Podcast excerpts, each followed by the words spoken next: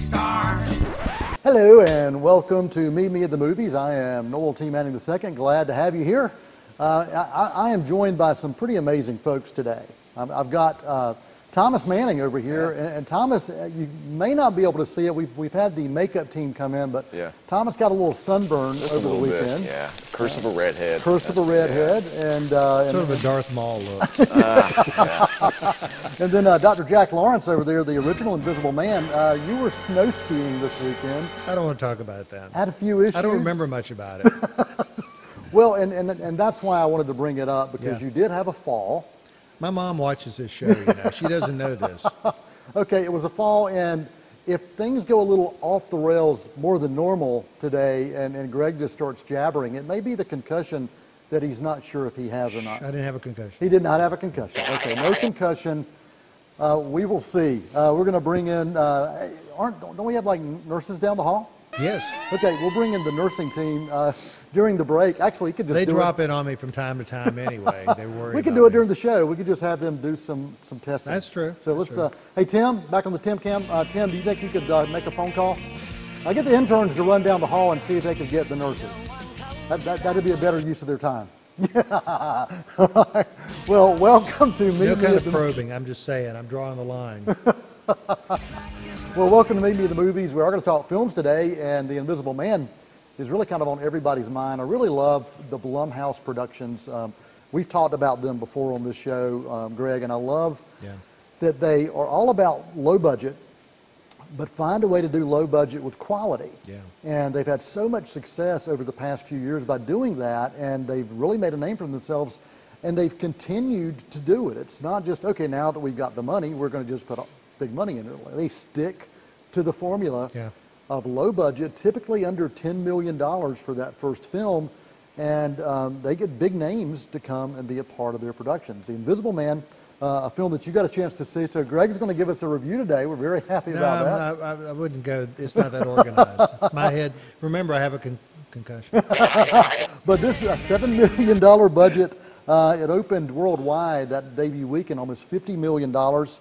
The reviews of it are pretty solid. Rotten Tomatoes ninety percent, uh, Google reviews eighty nine percent, and Letterboxd four out of five stars. So pretty solid Yeah. reviews so far for this film. So last week you were telling me you loved The Invisible Man when you talk about the I Universal do. horror films. I, I do. I, I have a weakness for the Invisible Man. Uh, Claude Rains' original version, which you're going to talk about later, I think. Yeah. Right? Uh, was a lot of fun, and this this was interesting. It was a totally different spin. Uh, it was as much a film about domestic violence as it was a sci-fi picture. So what was it um, that um, the acting talent? You have Elisabeth Moss. Elisabeth Moss, she's terrific as always, and she has such an expressive face. You can read everything she's thinking, and and she, just another great role for her.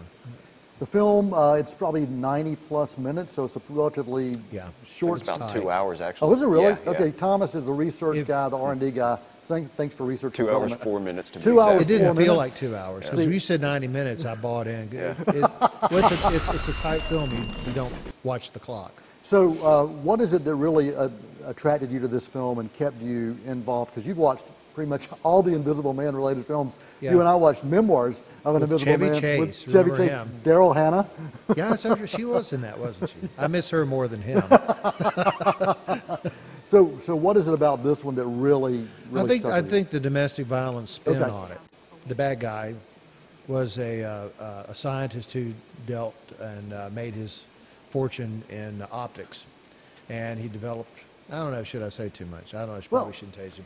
But that's the science fi uh, sci-fi element Right. of it. But he uses that basically to pursue Elisabeth Moss, who was his girlfriend who had left him. He's stalking her basically. And so, are there times that you find, and this probably isn't giving a whole lot away either, do you find that she's having to convince people that she's not? Oh, absolutely. Crazy, Yeah, yeah. yeah. Again, we always talk about it starts with the story. Yes, yeah. Uh, not H.G. Wells' original, Right. but a pretty darn good one this time around. Just Yeah. a, again a totally different spin. And Elisabeth Moss can carry anything. Yeah, special about. effects pretty decent as well? Um, yeah, it's sparse. Okay. Um, you know, with the traditional horror movie, you look in the edges of the frame to look for a shadow or see who's there. You don't even have that to you're help invisible. tip you off this time. but when you do finally get a glimpse of him and you finally see him, it, it, it there is a jolt there anyway. Right. Again, the effects are sparse but effective. Yeah, just a Yeah. few years ago, Universal was hoping to come back with the Dark Universe. Right. And they had this, these plans in place to have several of these films connected. Uh, An Invisible Man, we saw The Mummy with, with Tom Cruise, and it was The Mummy's lack of success that allowed them to, well, that, that kind of forced them to say, okay, we're, we're, we're not going to pursue Big this Big budget anymore. film too. Yeah, I believe it even made $400 million at the box office worldwide, but because it had such a big budget, it wasn't even profitable, and the reviews were all over the place, well, mostly negative. And, you know, comparing that to what we have with The Invisible Man, a $7 million budget, so much more su- Yeah. successful both financially and critically. yeah, and that's just, you know, with the debut weekend it Yeah. that. Is this considered an intentional relaunch of that franchise? I, I, it's not part of the Dark Universe, from what I understand. Um, actually, listening to an interview between the ReelBlend podcast, your friends Sean O'Connell and Kevin McCarthy and Jake Hamilton, they were speaking with the director of The Invisible Man, uh, Leigh Whannell, and uh, it's basically its own self-contained universe. So, But I think it's something that if you continue to see Blumhouse being able to do stuff like this, you may be able to see some of these other films that carried the Universal horror titles with them, maybe finding a way within within Blumhouse Productions. Uh, it, it wouldn't surprise me if that could happen because I think it does go back to the story and also goes back to casting and finding a way for those two to merge and, and this happen. So, what was your rating for this? Uh, I give it a B plus. Okay, solid, Yeah, cool. yeah. Solid B plus uh, for The Invisible Man in theaters. Um, there's a uh, new Harry Potter film that's out. Is that right, Tom? Is that what I hear? well, not quite. No? Uh, What? s- starring Daniel Radcliffe. Oh, okay. So Harry Yeah. Potter is starring in another film. Eh, Yeah, uh, somewhat. Yeah, we'll, we'll go with that. Um, this is uh, yeah, Escape from Pretoria. It's uh, actually adapted from the autobiography of Tim Jenkin, who was a uh, during this takes place back in apartheid era of South Africa, and Tim Jenkins was a white man who was arrested along with a friend of his, uh, Stephen Lee, played by Daniel Webber, and Jenkins played by Radcliffe. So the two of them were arrested because they were, you know, quote, radical terrorists who were speaking out for equality Right. and integration, which of course is not radical, but in that era and that geographical location that was seen as such. And uh, so they're arrested and they had this. They're, now they're in prison, Pretoria prison, and they had this whole dilemma even with um, among the prisoners within Pretoria. Um, some of them were arrested for similar things, but there's some ideologies that kind of clash. Do you stick it, basically stick it to the man by serving out your sentence and just accept responsibility and become a martyr, or do you do everything you can to break out of the prison and continue the fight in the outside world? Huh, so very interesting to see. So the um, choices that are yeah. made to continue to find a way to um, promote the equality that you want Right, to promote. right, yeah, and it's really interesting to see even within that group, this group that is fighting for equality, there's even some division among them. So that just kind of goes to show that there's division everywhere and uh, different degrees, different levels of that. But I found that to be a very interesting thing to explore. So- Okay. Yep. I have a question. Yeah. How old is he? I haven't heard the phrase "stick it to the man" since 19, since 1974. Groovy, baby. Well, that was probably they were probably saying sticking to the man quite a bit in this particular. Oh, yeah, film. yeah, And definitely. also, if you yeah. watched uh, uh, what was Once Upon a Time in Hollywood, you probably saw "Stick It to the Man" well, a few times. yeah, in the 70s. or yeah. Dolomite. So, Yeah, yeah, yeah. so But go ahead. uh, Sorry, did I get off topic there? Never mind, forget it. Perfectly Yeah. fine. Yeah, okay. yeah, but um, the you know the core of this narrative is the escape plan. It's it's a prison break movie in many ways. So you have Radcliffe and Webber's characters, and also they come into contact with uh, Mark Leonard Winter's character, who's Leonard Fontaine. Mark Leonard Winter, keep your eye on him. He is, he very much reminds me of Daniel Day Lewis, just in Wow, his okay. his mannerisms, his facial expressions. His eyes are gorgeous eyes. And uh, I'm sorry, Greg. I don't know. I don't know what's going on over here. Greg's but- trying to pass around the coronavirus. I'm trying to be- so I don't know what that's all about. I was about. trying to be uh, subtle. I, I sneezed and blew my script into the floor. Yeah, yeah. But yeah, so Boy, we're a smooth production, we aren't are, man. Our studio audience, wow. They're loving they, it. they left. I oh goodness, don't yeah. blame them. But the story of these three prisoners, they have to work together, use their unique talents and unique gifts and resources to hatch a very intricate escape plan involving a series of keys. Um, the way you get the perspectives of each of these characters as they're putting together the puzzle pieces of everything. Okay. Puzzle pieces mentally and physically, Wow. metaphorically, and uh, just the way it's shot and edited is very, uh, very Okay, intriguing. and, and with a period piece that takes place uh, in this in, in South Africa, Yeah, that's taking yeah. place. Uh, what's the uh, production design?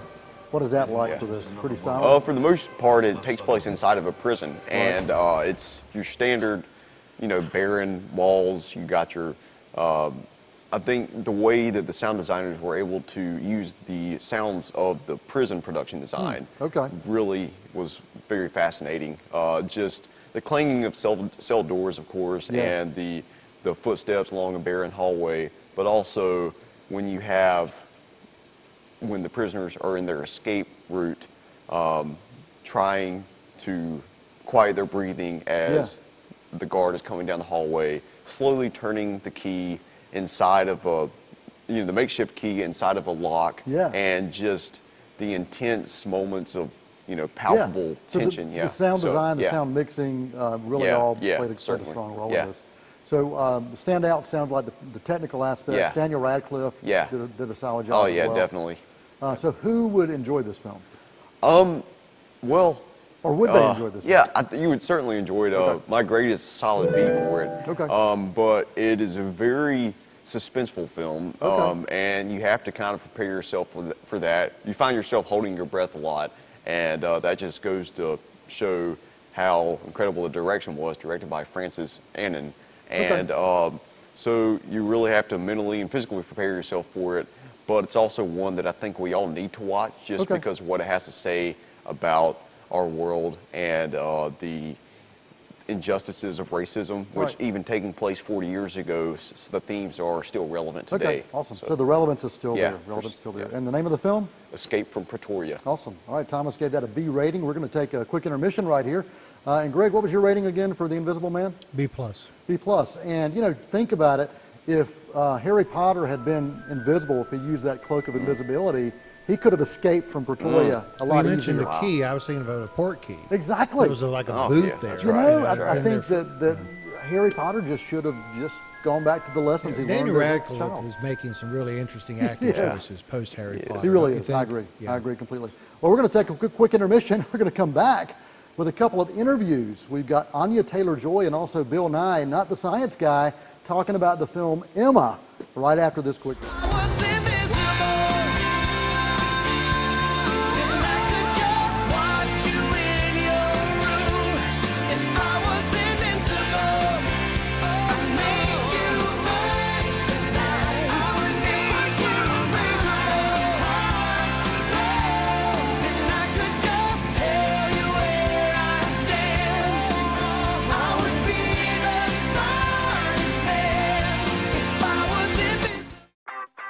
At we're all about training students for exciting careers.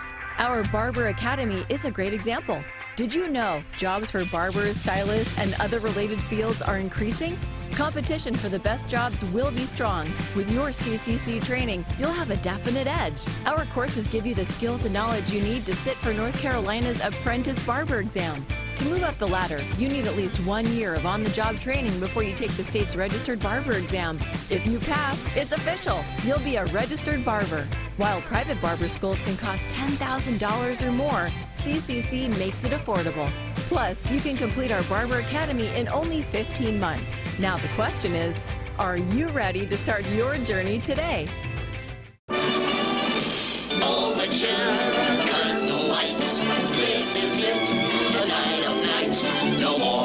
And nursing. We know every part by heart. Oh, Overture, curtain lights. This is it. We'll hit the heights. And oh, what heights we'll hit. On with the show. This is it.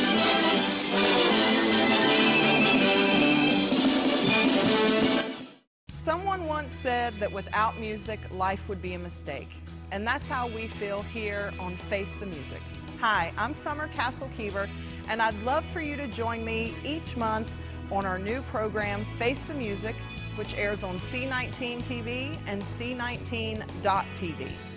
Each month, we'll highlight the talents, personalities, and stories behind some of the area's most gifted singers, songwriters, and musicians. It's going to be a lot of fun, so join me each month for a new edition of Face the Music right here on C19.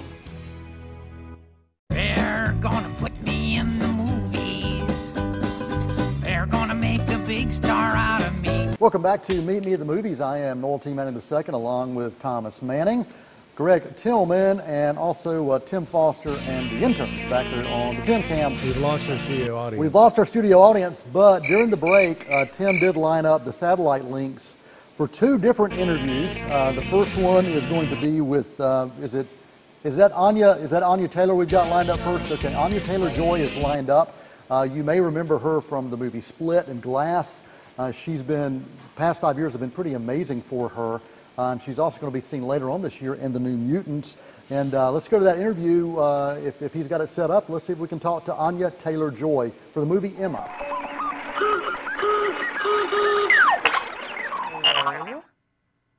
Am I speaking to myself? Oh no, hello. Hi Noel. Hi, Anya Taylor Joy. How are you? I'm good, thank you. Ah, thank you so much for taking the time to speak with us on Meet Me at the Movies. Really appreciate it. No, thank you. The last few years for you have been this whirlwind, and it seems like every time we turn around, we're seeing your amazing talent. Uh, and I just want to talk to you a little bit about what that has been like for you, and then we'll dive into uh, to Emma. So, uh, so tell me what these last few years have been like for you. I just haven't stopped making movies, which is, I think, no, genuinely, I think my brain is cleverer than I am at times, if that makes any sense, because I've been so busy making work and, you know, showing up every day and being different people and being around small groups of people that I almost feel like I woke up and I have 17 movies out and I'm just like, what happened to my life? Like, I have no idea when this happened. Um, so I've just been working and, and so grateful and lucky to have been working with people that I love and respect. I just, yeah, I feel very, very lucky. Have you uh, been drawn to certain roles? Because when I look at the the body of work, it it is so diverse already. Um, it, are there certain roles that draw you, or do you like that aspect of being somebody different in different time periods and in, in different genres? I mean, if I could, if I could choose my career to be any which way, I would be genre jumping, different characters, different times. I, would love all of that. And um, it's interesting that my career has started off in horror. Um, I'm so grateful that it did because it taught me a lot about emotional depth. But I never set out to do that. It just so happened that those characters and those scripts really called to me. And um, yeah, Emma was the same. It was the same thing of I have to play this person, and I feel so deeply connected to her that I think I could tell the story right, hopefully. Now, you say you're deeply connected to Emma. What is it about Emma that connects to you?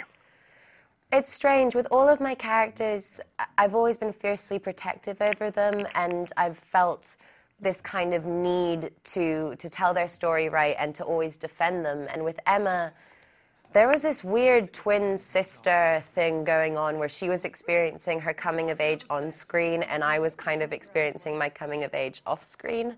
Wow. And you know, you spend so much time being these people. It's like 17 hours a day thinking, walking, breathing like these other human beings. And so there does eventually come a point where the line between you and the character gets a little bit blurred. Right, right. Well, as you prepared for Emma, uh, talk about what you did to get ready for this role. We were so lucky. We had a week of rehearsals prior, and that was just invaluable because you don't often get that in films. And Autumn de Wilde, our director, is such a brilliant film, uh, sorry, not film, friend matchmaker.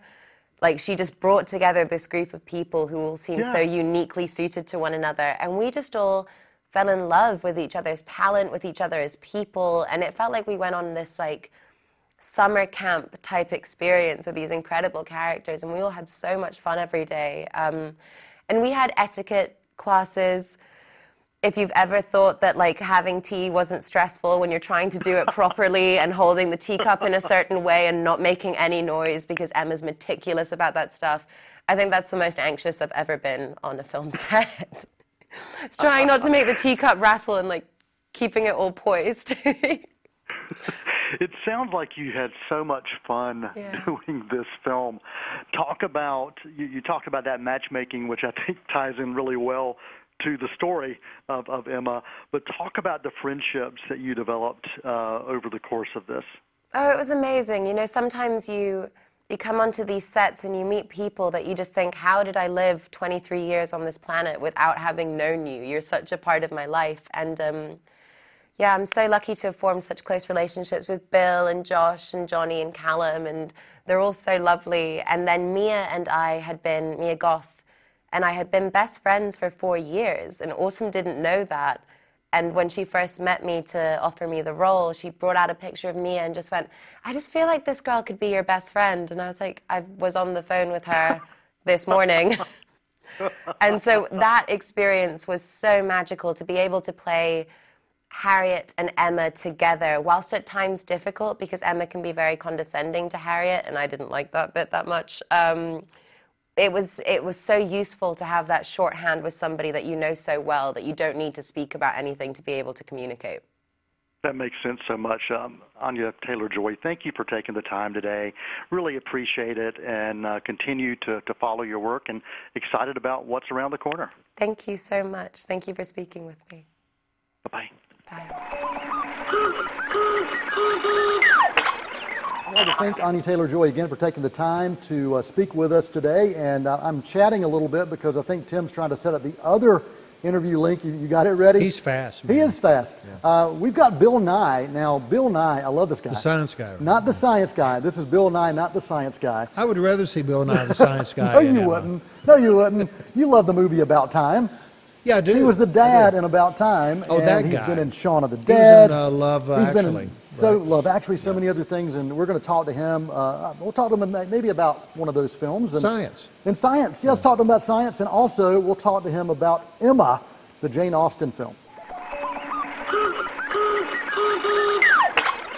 Hi, Bill Nighy. How are you, sir? Good morning, Noel. I'm well, thank you. Marvelous. Well, thank you so much for taking time to hang out with us today and, uh, and talk about uh, Emma and a little bit about uh, your work. Appreciate it. My pleasure. I have really appreciated your variety from Shaun of the Dead to Love Actually to the franchises like Harry Potter and Pirates of the Caribbean. You're really no stranger to diversity in cinema as far as the type of roles you take on. And I've got to ask, is there one role that you feel is most like you and why? Well, uh, I'm maybe not the best judge, but uh, off the top of my head, I did a movie for HBO, BBC HBO, called The Girl in the Cafe, which was not entirely me, but it was it was a, quite a lot like my dad, and I I I, I decided to make it as a kind of tribute to my father, and I am not unlike my father. On occasions when my father passed on, my mother, when she saw me, would go very quiet because I was so physically like my father. And I think, in terms of being, I suppose, reserved, uh, I think I get that from my dad. And, and in The Girl in the Cafe, he was extremely reserved, but uh, he was he was not un- not entirely unlike me. I think it's marvelous when we can find those uh, roles or things that can connect us to um, our lineage. And so uh, w- when you started talking about uh, connecting to your lineage, I was thinking, okay, is he going to go to About Time and talk about his father being a time traveler? So ah, yeah, yeah. No, actually, I t- actually, uh, that's absolutely correct.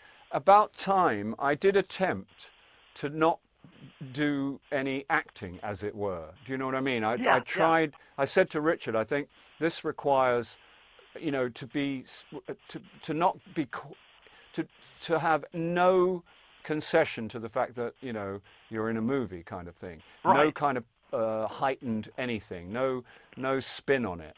And uh, and I hope you know. I think actually, if you ask me that question again, I would probably say about time. I wrote on on the script of About Time, at the on the on the cover page, I wrote Jason Robards because I saw a movie Yeah. called Julia, in which Jason Robards was just there in a way that I'm not saying I am Jason Robards because I'm not Jason Robards, but he and he was a great man, you know, great director, Right. a great actor. And Yeah. uh, uh, but in Julia, I would, he made a deep impression on me because he was just there uh, in a very simple and fabulous way.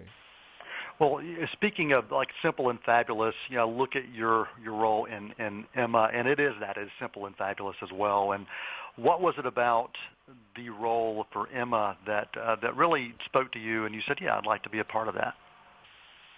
Well, what really drew me to it in the end was the way that Autumn de Wilde, the director, who is a remarkable person and a fabulous director who's never directed a film before, and boy, has she delivered.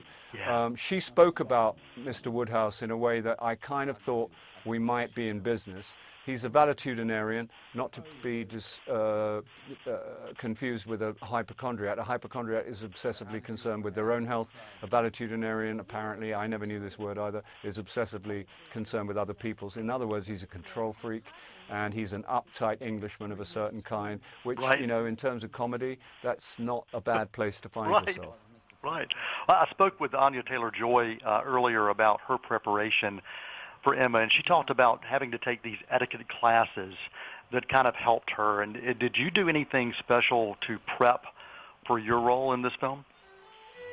I didn't really do. I didn't do any of the classes. I think I was away working somewhere. But I, uh, I let the costumes kind of dictate how you move. And I just went over and over and over and over and over on the lines so that I knew them backwards so that I could give the impression that I'd never said them before. That's the gig, you know, I, so I could give the appearance of spontaneity even though it's archaic language which is not familiar in my mouth. Uh, and that was my major challenge. Wonderful. Well, well, I had one final question from uh, friends of mine who are musicians. They're wondering, uh, are the Fruits ever going to get together again? Just wondering if that's going to happen. I love this question. this is arguably my favorite question in the whole of my show business career. Uh, if I if I had an answer, I'd give it to you. I, I hope the I hope the fruits will be back in some one form or the other. It's not over yet. Excellent. Well, uh, Bill Nighy, thank you so much for your time. Thank you for your body of work and uh, for uh, for spending time with us today here on Meet Me at the Movies. My pleasure. Thank you so much. I'd like to thank Anya Taylor Joy and also Bill Nighy uh, for spending time with us talking about Emma, uh, the Jane Austen classic, kind of a different look at that. And uh, I appreciate their time. It's always a lot of fun to be able to get these interviews uh, and to spend time uh, with them and letting them spend time with us and our audience. I do appreciate you hanging out today. We uh, reviewed uh, Invisible Man, also Escape from Pretoria. And uh, maybe next week we'll do a take five on Universal horror films that are essential. Ooh, I'm in. Maybe we can do that next week. Uh, so I'll leave you with a movie quote of the week. The movie quote of the week does come from Frankenstein, 1931's Frankenstein. How do you spell that? Henry, Henry Frankenstein says, Crazy? Crazy am I? we'll see if I'm crazy or not. So until next time, for Greg, for Thomas, for Tim and the interns, I'm Noel T. Manning II right here in Meet Me at the Movies. That's a wrap.